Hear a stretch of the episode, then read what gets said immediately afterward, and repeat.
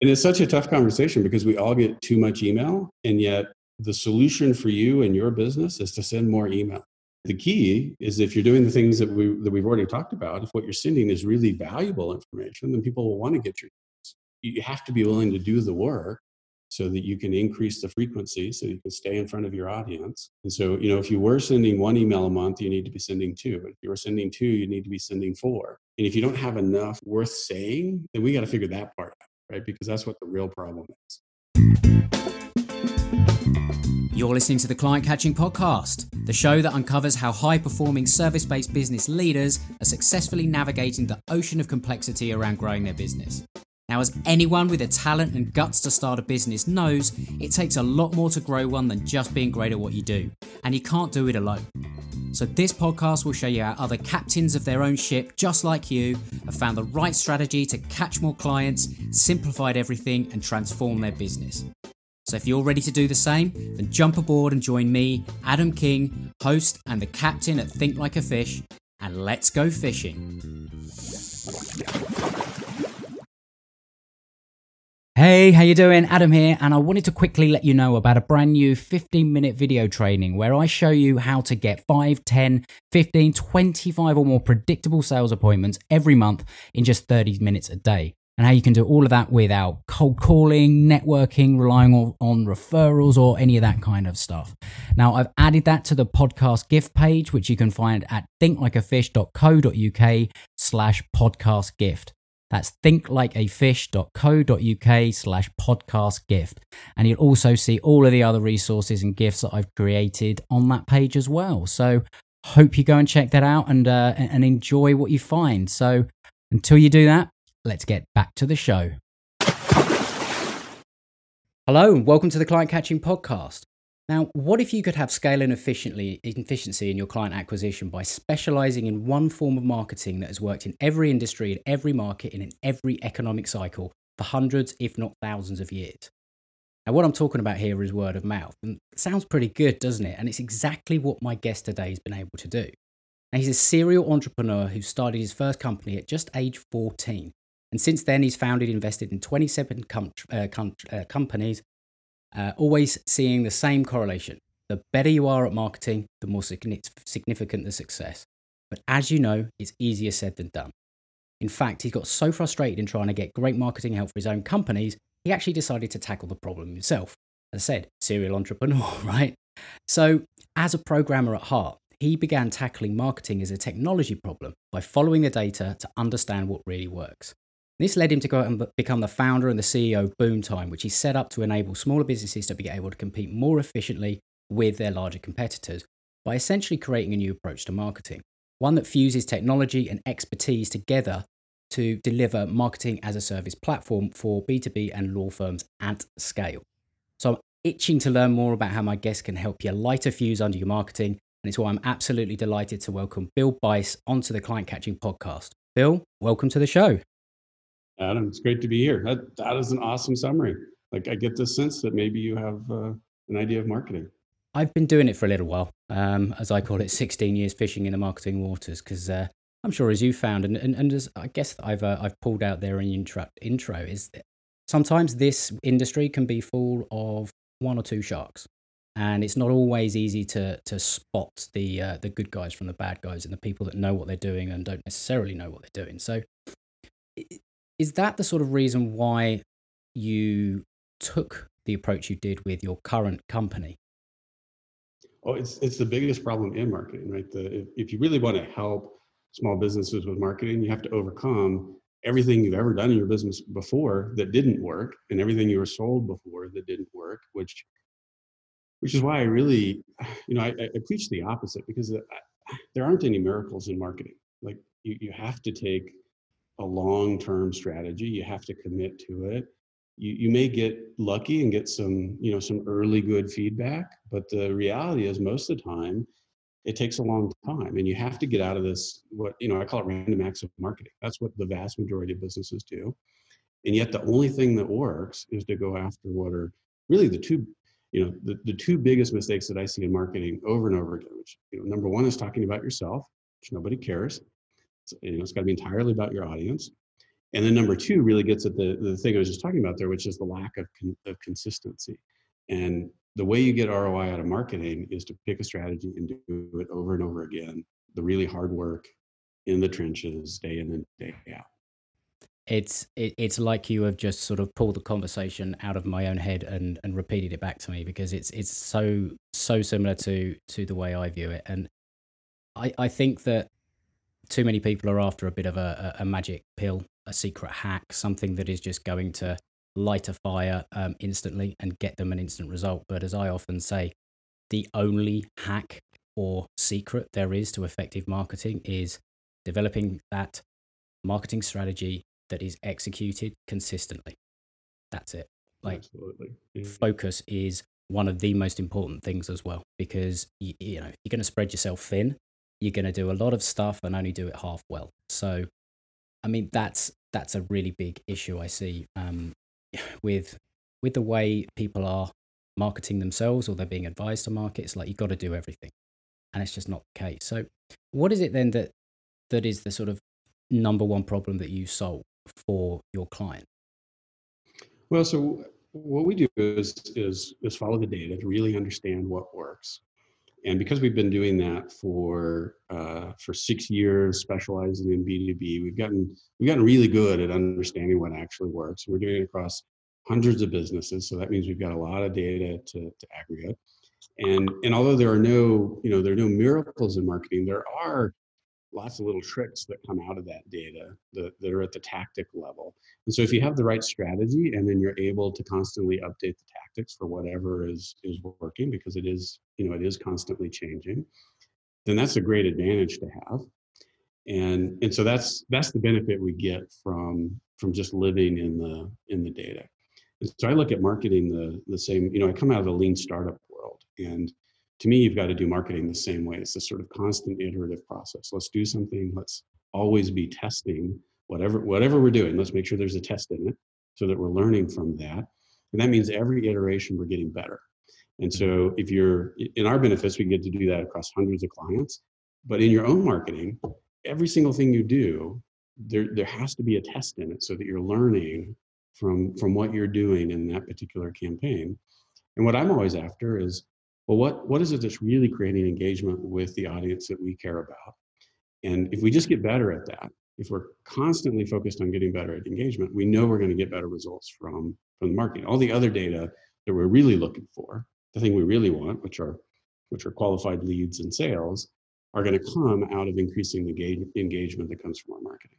Mm, absolutely, and um, it's it's one of those things, isn't it? That um, we often get a little bit wrapped up in in ourselves and our business and what we need to do and all the rest of it and we don't always think about the end customer. I mean i, I often say that actually you've got to think of your end client or your customer as ultimately being your boss because they are the ones that are paying your wages at the end of the day. And do you find often that um, some people they approach their marketing almost like it's an event rather than it's a process? I think almost everybody does. It, it is the it is the problem with with marketing. It it comes back to that random acts of marketing. If if every you know marketing is just a series of events, and that's you know that's exactly what you end up with.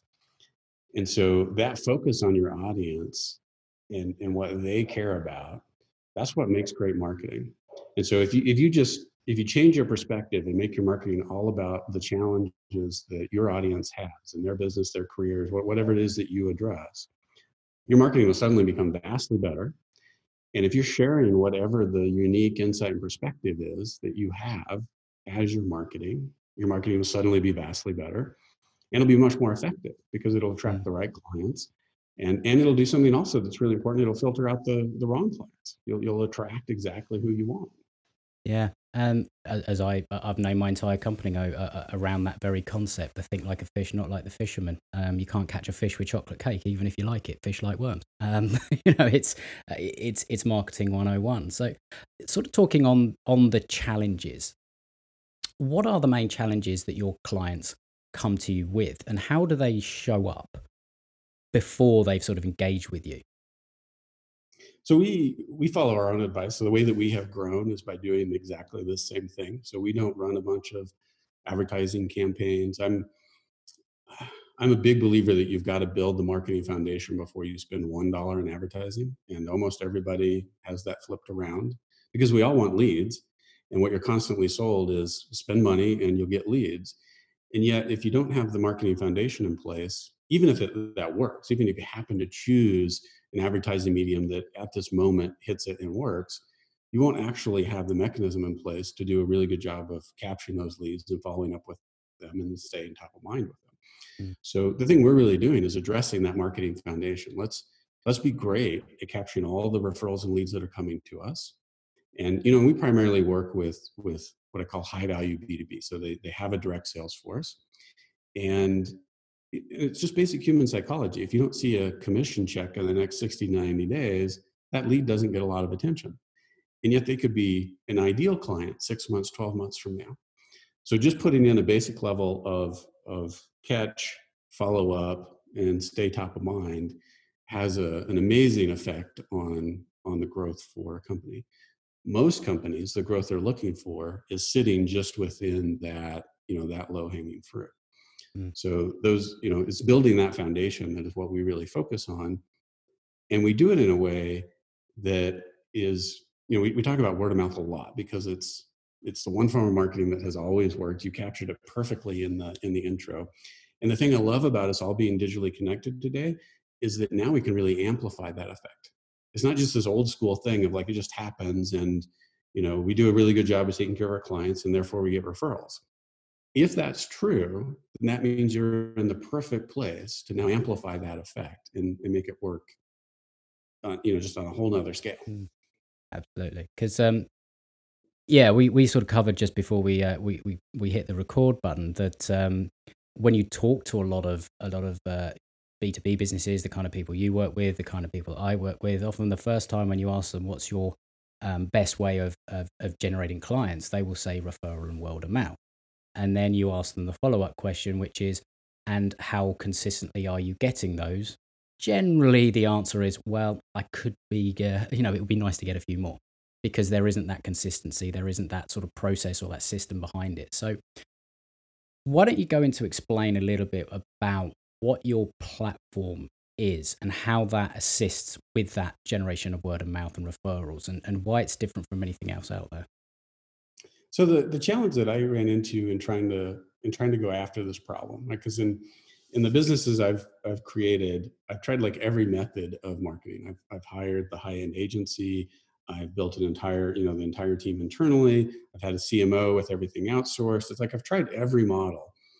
And, and frankly, all of them have have challenges. Like they're just eh, this is a discipline that that just resists attempts at scale and efficiency. You know, I, joke about the fact that you go into marketing because you don't want people to know what you do. And it kind of captures like what's the problem with with marketing. So I, I really wanted to bring transparency to that. And it was just a matter of sort of knocking down each hurdle that came along the way of figuring out how to do this really well. And and in the end, you need so there's a lot of there's a lot of technology out there that's you know that's really amazing but yet most businesses don't have the the time desire expertise to to implement that. And so what you really need is both. You need the technology and the expertise combined in one place so that you can truly get this implemented the right way. So so we developed our own platform fuse in order to deal with the technology challenges but then we deliver it as marketing as a service so that you get the expertise along with it because i think you got to have both and, and you can put those pieces uh, in lots of larger businesses put those pieces together themselves and do so very effectively. But what i'm passionate about is is the small business where you know the gap between the sophistication of marketing of small businesses and their larger competitors just, it just keeps getting bigger and bigger. And and that that's that's the gap that i want to close. And so I, I think you've got to put these pieces together in order to in order to really make that happen. Yeah, I love um, what uh, what I what I saw as uh, uh, something. Um, I can't remember if it was on your LinkedIn or, or website, but it's like inside every small business, or we believe inside every small business there is a big business waiting to come out. And I think that's a fantastic way of looking at things because th- there's value um, within every small business when they can actually offer a service, provide a result and an outcome that people want. It's just that getting it out there and and and sort of helping people discover it and trust and then be able to uh, systemize it and consistently deliver that message to be able to scale and become that that bigger business that ultimately helps more people through not just helping the individual or the business it's the exponential effect that you know currently we're seeing you know what what an exponential impact of of of something other than marketing and business can do to the world. But um yeah it's it's it's i just really like i just really resonated with um with with that sort of idea of inside every small business is a large business i just yeah i thought it was a really a really good way to look at how how important small businesses are. Yeah, it's it's where our innovation comes from. It's where our employment comes from. Uh, you know, I, I I got my my I started my first company when I was 14, working with a local small family business, and and I think that's where I got my my passion for small business was seeing you know seeing what that was what that was like at a at a young age. Mm-hmm. and and i've never worked for anybody else other than when i sold my first software company which um, which didn't the working for them part didn't go well the selling it did. Um, but it, it really gave me that that desire and passion around small business you know, business owners entrepreneurs. And, and but we have to we have to tackle this marketing problem because mm-hmm how good you are at marketing, it, it determines how much success you get. So on that, are you able to bring bring what you guys do to life a bit through maybe a, a client example, a case study, a story of of the kind of process that people go through in order to grow in the way that you uh, you, you want to help them grow? Yeah, so I just interviewed one of uh, one of the attorneys at one of our law firms. Um, you know law firms have always been based on word of mouth. You think about you you need an attorney what, what do you do? You you ask your peers who you should use right? It, it's the way in which law firms grow. It's the same thing for you know for all professional services. Um, we've got a bit of specialty in that area just because i've worked in in uh, and our team has worked in legal for uh, for a long time. And so this this is a uh, intellectual property law firm, and it's the it's the perfect example of of anybody that's in this kind of field where sharing your expertise is the best marketing. And in law firms tend to find this difficult, and it's just a more extreme version of the problem that that every business has, which is it's really tough to get because what makes this kind of marketing work is really great content. And it's tough to get really great content on a consistent basis. And yet as we've talked about, that's you know that's the thing that makes it work, right? Is the consistency. So most businesses really have a tough time getting that done internally. So I, you know, I recommend you find somebody who already understands your audience, knows them well, and can take your ideas and translate them into content so that you're not staring at a blank screen. And it's not easy to do. And getting the voice right is really tough. You know, we've we've built a a network of 300 subject matter experts to do exactly that. We don't do any of the writing internally. We use writers that come out of whatever industry, you know, that that client is talking to. And it's the only thing we found that that works to get to get really good content. Uh, and then we've had to put an editorial level on top of that in order to get the voice right, um, because it's really difficult to find a writer who can all, who can deliver the expertise and can make it come from you over and over again. That that is just the hardest thing. And it's really difficult to do for attorneys because one, they write all the time, but they don't write for the more general audience of client before, you know, before they are uh, uh, actually doing the legal work. And so I can only imagine that they're uh, that they're very sort of ingrained in the jargon that goes with legal. And if you're trying to attract people that aren't in that world, it'll just go right over the head. And, and to almost humanize the, the messaging and the stories that they have to tell is, is quite a challenge. That captures it perfectly, and I, and I think most businesses have have that uh, that you know that same exact challenge. Like we we live in what we do, and and so you have to look at it from your audience's perspective in order to to create great content for them. So so we went through that struggles with uh, with with this IP firm, and got to the point where we were really getting great content with them. They have a specialty in, in dental IP. And so, of course, uh, we talk about that a lot. And, and what was beautiful about that is right before we were uh, before we were talking is they had just gotten a new client from Saudi Arabia. This this is a, a firm in in the U.S. uh, that needed exactly their expertise, and they were attracted because of you know the steady flow of content that that showed their leadership in this area. And it's you know it's what works. That that is that's how you generate word of mouth. It's by sharing your expertise and demonstrating over time how good you are at what you do. It gets people talking about you that otherwise wouldn't. And so, what's your process around distributing that content, getting it in front of people? Um, do you have a particular way of doing it, a particular channel you focus on? Um, because obviously, we can create content, but it could be the most beautiful content. But if it's sitting on a hard drive, then it's not going to help us. Yeah, so I, I really believe in in the focus you were talking about. So, you know, in in most B2B, like if we if we do a really good job of your website, email, and LinkedIn, we're we're gonna we're gonna get the job done right so the, the website should always be the centerpiece we always want to drive people back to the website um, you know i'm i'm really big on email marketing because that's that's what we see in the data that actually drives the decisions that we're interested in but surely email is dead isn't is isn't email dead it's you know it's all social media these days isn't it um, come on get back into the into the into the current century And it's such a tough conversation because we all get too much email, and yet the solution for you and your business is send more email. Mm. And the key is if you're doing the things that we that we've already talked about, if what you're sending is really valuable information, then people will want to get your emails.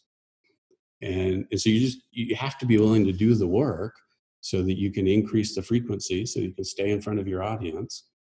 And so, you know, if you were sending one email a month, you need to be sending two. If you were sending two, you need to be sending four and and if you don't have enough worth saying then then we got to figure that part out right mm. because that's what the real problem is yeah it's figuring um, out how to be the email that people look forward to receiving rather than the one that they're going to delete beyond you know b- b- before anything else right? It's it's not easy because you have to really understand the challenges and what's going on with your clients and the kind of things that they're trying to figure out. And is that sort of how you use the data to find that kind of information out? Is that part of your process well that's the engagement piece right? So the the the thing that we're learning from the data is what really interests people. So we'll you know we'll typically come up with five or six different content threads in terms of what we want to talk about. And i'm constantly surprised about what actually works. Like over and over again out of that there'll be something that i think is a brilliant idea that just falls flat. You know we'll try two or three articles in within that thread and it just doesn't go anywhere. And something else i wasn't that excited about you know that really hits the core thing of what people need and that, that's what they need help with. And and the only way you can understand that is to is to follow the data. Hmm. absolutely. Funny if i've got a a number of things that i stick on my wall as reminders and things like that. And one of the things that i've got here is uh, you are not your client.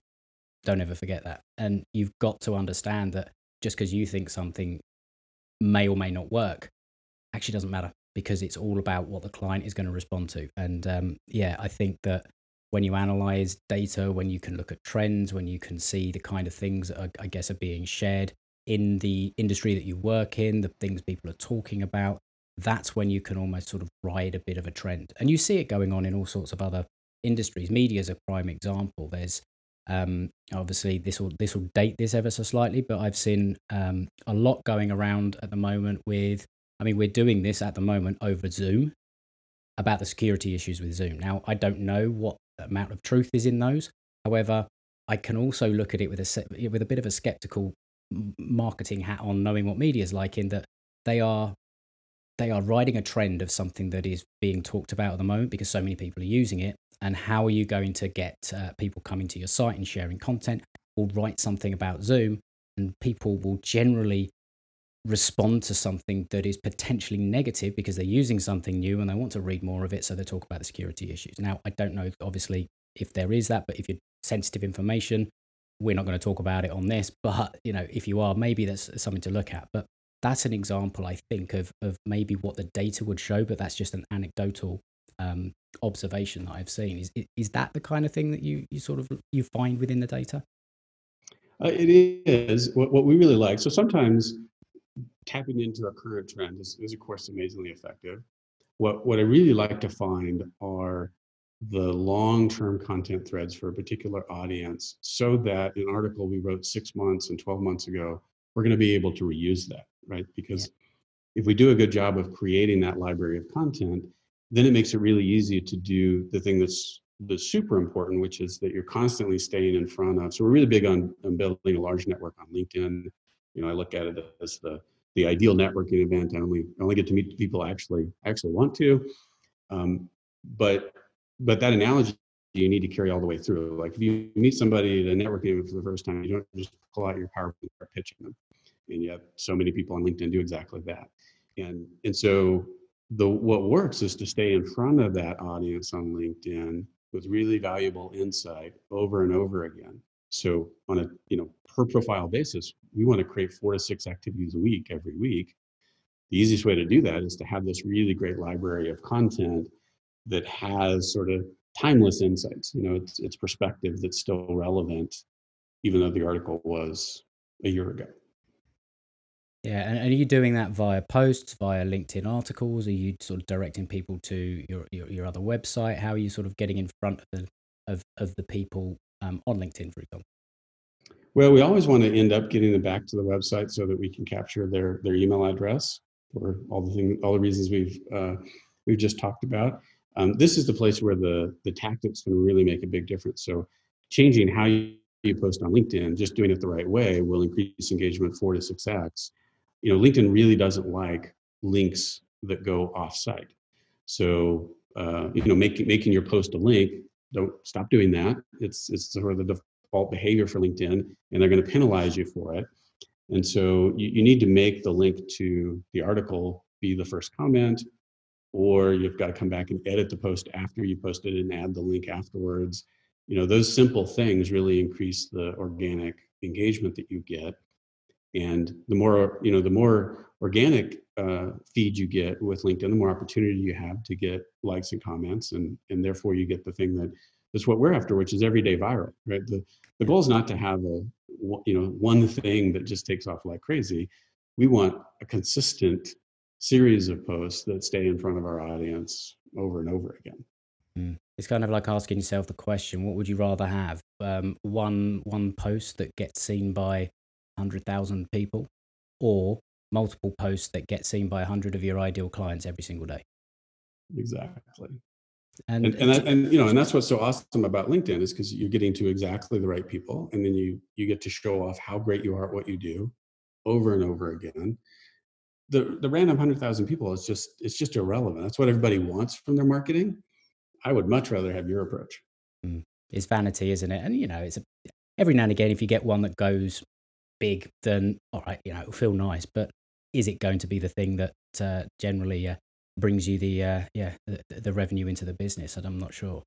Um, what's your opinion on building your network in LinkedIn? Because there are a couple of different um, schools of thoughts around it. One is that you should accept connections from as many people as possible. You should try and connect with as many people as possible to get a volume because that will help your network.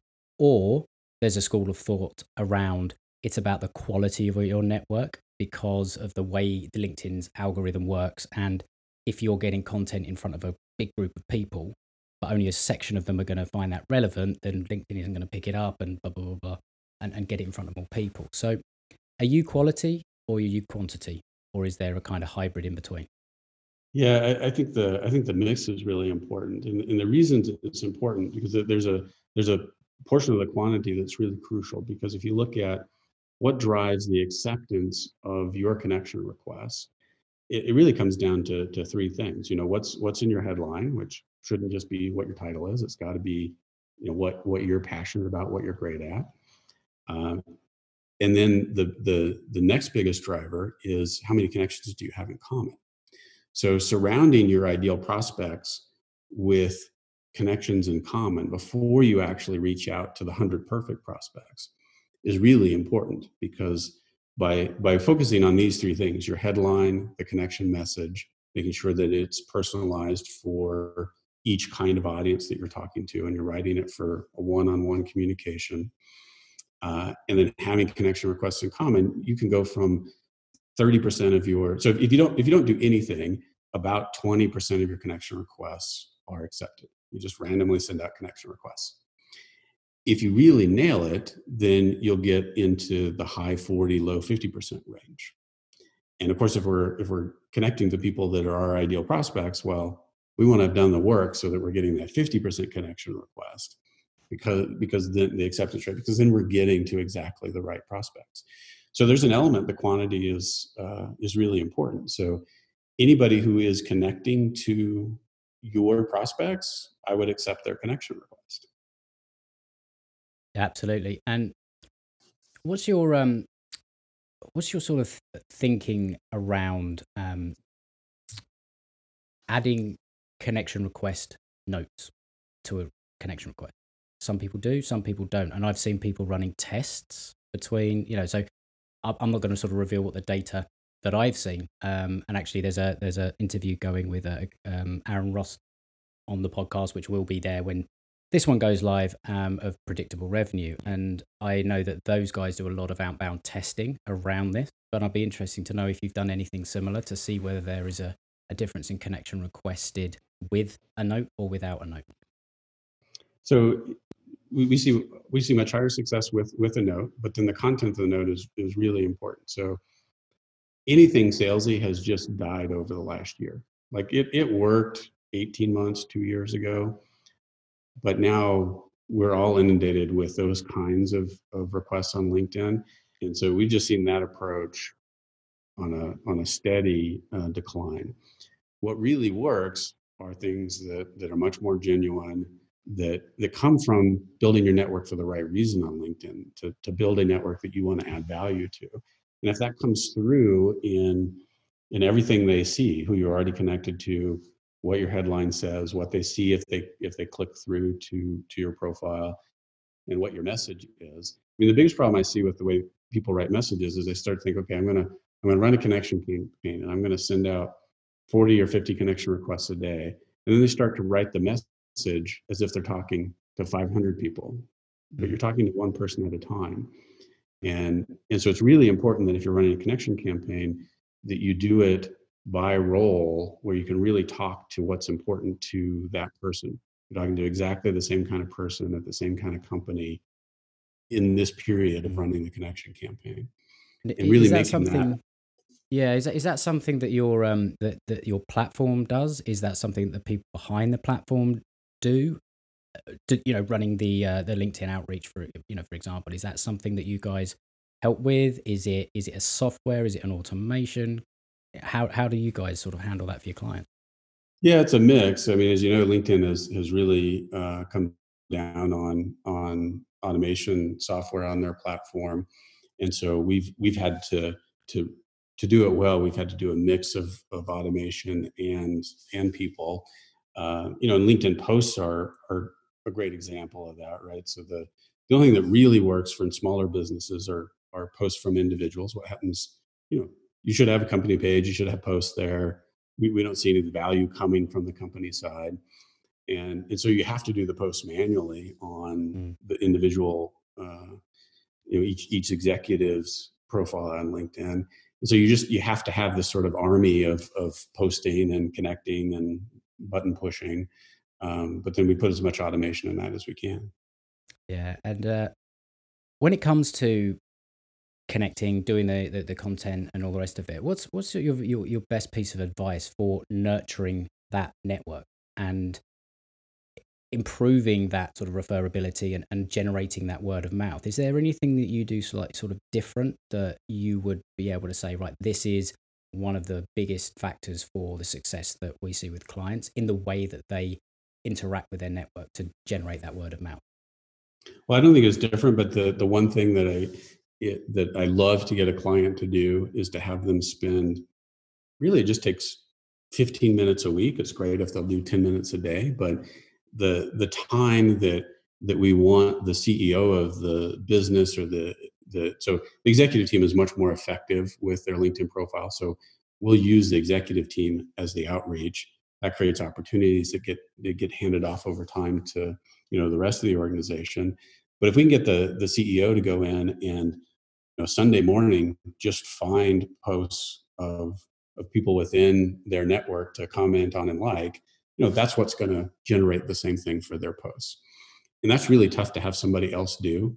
That's the one thing that's that's really hard. So you can get your assistant to go in and, and make posts for you, um, but if you're gonna if you're gonna go and comment on the people you know and the and the things they're writing about, we really need that to be genuine. Um, there are you know there are tools that fake that, um, and it and it works. But I uh, I'm on the I'm on the genuine side of the fence of that because the, to me this is a long term play. Yeah, absolutely. It's I think now more than ever it is becoming it's almost going a bit full circle. It's around you know that that relationship piece actually being genuinely curious and knowing what people are all about and um, and, and actually genuinely engaging on the things that you find interesting not just the things that you think are going to boost your own visibility and all that kind of thing. And and i think that yeah on that side of things as well i don't know if this is your opinion or anything like that but i think that the biggest the biggest mistake that i see people on linkedin making is especially when it comes to the messaging side of things it's like they're almost treating it like an autoresponder. And they're thinking message one message two message three etc rather than conversation. Actually trying to find something interesting about the person trying to find out what they're you know what where they currently are where they want to get to what the gap is before they even try and actually suggest whether or not it's worth having a an off linkedin conversation around whether or not we are best suited to help you with that challenge? Have you found that that's a, a, an approach that people are taking and it's it's starting to hurt people? Well, it's what the LinkedIn experts teach you to do, right? Is that sort of autoresponder route. And once again, a couple of years ago, it, it worked. But now, I mean, if, if, you come to, to uh, the messaging from, from one of your connections on LinkedIn and you see seven messages from them that you've never responded to, I mean, it just turns you off. Like it, it, it does not work. I, I, think it, I think we're to the point where it, it not only does it not work, but it, it's harmful to the business to do that. So all of these like, you know, automated, we will create appointment for you on LinkedIn things. I, they did work. The the data shows that that there was value there, but I think the but one, it's not working today, and the damage to to your brand and to the thing we're really trying to get to which is which is word of mouth it's just it's just too high of a price to pay. Yeah absolutely and uh, i think a lot of time we're a bit we've all got the pressures haven't we about the short term right we need to make something this month or the rest of it but it's not to do that at the sacrificing of the potential long game because you again people talk this whole thing of word of mouth like if you're going in a particular uh, industry and, and you start peeing people off they'll start talking. You go, oh, I got blooming rubbish message from this idiot and blah blah blah. And they go, funny enough, I've got one of those. And that kind of thing can go round as well. And yeah, it's it's just not worth it. It's not worth the uh, the, the potential short term to sacrifice that long term because as we sort of covered, like the biggest hack in marketing is playing the long game. That's it. It's not it's not overly complicated. So one it's thing I like to ask, hack, right? Like yeah. it is the hack. It is the hack, and and unfortunately, it's not sexy, and uh, it's not easily marketed, but it's true. and you know, it, it's not something. Hey, why don't you spend the next eighteen months building your uh, your brand and your business so that you know you can blah blah blah. blah. It, it's not sexy. Rather than hey, in just ten minutes you can have this all set up, and at the click of the button you'll be a millionaire hmm, which one's going to be, you know, unfortunately, that's the darker side. That's the shark in the water type of marketing that, that is just not true. And um, yeah, I'm all about sort of being transparent as well and saying this is what it takes. It's not easy. Um, but you wouldn't be in business if it was easy. Nothing in life is. But um, yeah, there we go. Sort of coming on to um, a question that I like to um, I like to ask people, and, and someone with your experience I'm, I'm going to be really interested in the in the answer, and that is, you know, if if say let's say something happens like the years of um, you know all of your um, you know the, the, the, impact the the respect the wealth you've created the businesses you've created all that kind of thing if, if it just suddenly disappeared right what's the number one thing you do differently to start it all again? You know the the biggest so i, I almost feel like i've made every mistake you can in, in building a business. Uh, but I keep finding new ones. I know that's not actually true. But part of the reason I love working with entrepreneurs is because I I like to I like to help business owners avoid all the mistakes that I've made. And it's so much easier for me to see the mistake you're making than you know than the mistake I'm making. That's true for all of us. Yeah. But the by far the biggest mistake I've made, particularly when I started that that first software company when I was 18, is I didn't accept mentorship. I, not only did I not seek it out, I didn't accept it when it when it seeked me out, and yet it's the it's the most amazing ability we have as humans, right? We have this ability to project ourselves into a future, understand what it looks like. Whatever it is you want to do, somebody else has already done it. So go find four or five people who have already done it. I, I think that's one of the problems that people have with mentorship is they think they've got to find the one ideal person. No, go find multiple people. Get this get this broad perspective of experience because learning from that there's so many mistakes you can avoid you know the the problem with being successful with that first company is it made me think i knew what i was doing and so the next company i created you know what it's still really hard and it didn't go so well so it, you know i had i had to learn that lesson really the hard way mm-hmm. and it's it's the easiest and best thing that we can all do which is just go learn from people who've already been there. And I think it's particularly true in marketing. Like whatever it is you want to do in marketing, somebody's already spent millions of dollars testing it. Why mm-hmm. why are we pretending like it's a blank sheet? It's one it's probably the thing that I'm most annoyed about marketing. Every time you hire a new marketing director, I guarantee you they will tell you the last guy was an idiot and we've got to start over. And it's the worst thing you can do in your marketing. Like that that is the definition of not having consistency. There was value in whatever you were doing before not that we can't make it. Yeah, uh, absolutely. and, and, and it's kind of like when you know when I when I start working with, with, people, it's like uh, one thing I look at is right. What have you been doing that's working? And why don't we first of all do more of that before we throw the baby out with the bathwater? And often, what you find is you don't need to do like brand new lead generation. You have the opportunity that you have had right in front of you with your client around increasing that lifetime value potentially around the word of mouth, around the referrals, around build, you know, using uh, or turning your clients into bigger assets than the ones that simply provide you with revenue.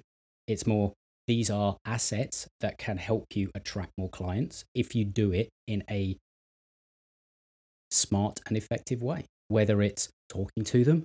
A lot of people don't necessarily like to talk to them, pulling out their stories, interviewing them, that kind of thing. And a lot of the times your clients can almost become a mentor. Um, you know, one of the best things or the best side effects of having this podcast, I feel like I get mentorship from a lot of the guests who are very, very smart and would not necessarily have given me, um, you know, a, a, up to an hour of their time to have a discussion and a conversation. And I learned so much. It, yeah, if, if you can't afford mentorship, here's an idea start a podcast and start asking people, right? Because they will give up their time because you're able to help in return by helping them share their message and share their story and and uh, yeah what they uh, you know their mission with the world. And, and i think it's a fantastic way of doing it. Yeah that's why i love that's why i love podcasting. And, and what you were just talking about i think it's the most undervalued asset in every business which is the audience they already own. And most businesses aren't doing a great job of, of creating a central database of that audience because it's tough to do but the audience is there and if we do the effort to to capture them and build that database and then and then just use it and talk to them well really great things happen. Absolutely. And it, it, and it all it takes is is a conversation sometimes. Just initiate a conversation and you never know where it will go. So um I just want to say a, a huge thank you, Bill, um, for being here, sharing your uh, your time, your knowledge, and all the rest of it. Um, what would be an ideal client for you and the kind of person that would benefit from um, checking out your stuff? I know you've got boomtime.com, you've also got a podcast that you run now on there um, and some great resources. But what's the kind of person that you, um, you are best set up to um, deliver the your greatest value to?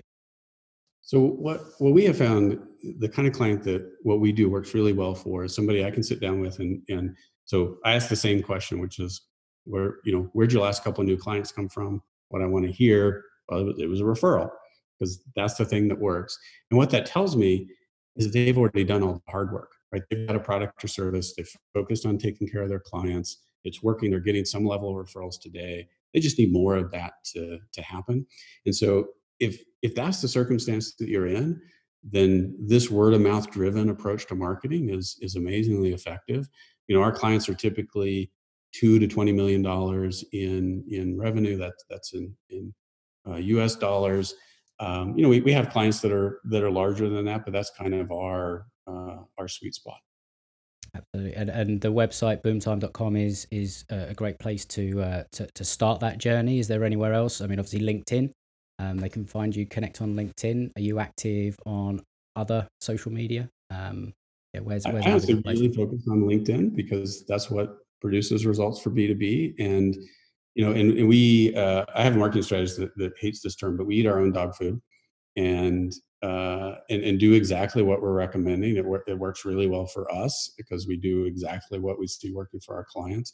And so if, if you look me up on LinkedIn, you, you will see me demonstrating what I'm talking about. We, we take everything that we learn and we just share it because I would love for every small business to do this. And if you have the ability to do it, the desire to do it in house, then do it. The the advantage of showing off the expertise is that most companies have a have a challenge getting that done day to day. And and it's exactly what you should do in your business. It's the same thing. Show off your expertise. People will want to hire you to do that. Absolutely, and I'll uh, I'll ensure that I put a link to your profile in the show notes. And uh, funny that you mentioned the uh, the whole um, eat your own dog food uh, uh, sort of term because I've used that on this podcast a, a couple of times, and, and a previous guest, um, Ethan uh, from Bon Bon, um, he came up with a much more elegant way of saying it because that's the kind of guy he is, right? And he talked about it's drinking your own champagne. So if you want a less uh, crude version to uh, to maybe use in return, then there you go. You can use that one. Bill, thank you ever so much for uh, for joining me. I've really thoroughly enjoyed the conversation, and um, all that's left to say is happy fishing. Okay. Thanks so much for tuning into the show today. I know there are a lot of podcasts you could be listening to, but you've chosen this one, and I'm truly grateful for that. And if you've enjoyed this week's episode, I'd love if you could just take a few quick minutes to share your thoughts and leave an honest rating review for the show over on iTunes. It's not only important for helping others discover the show, but I also read each and every submission personally, and they really do mean the world to me. So thanks very much in, in advance and happy fishing.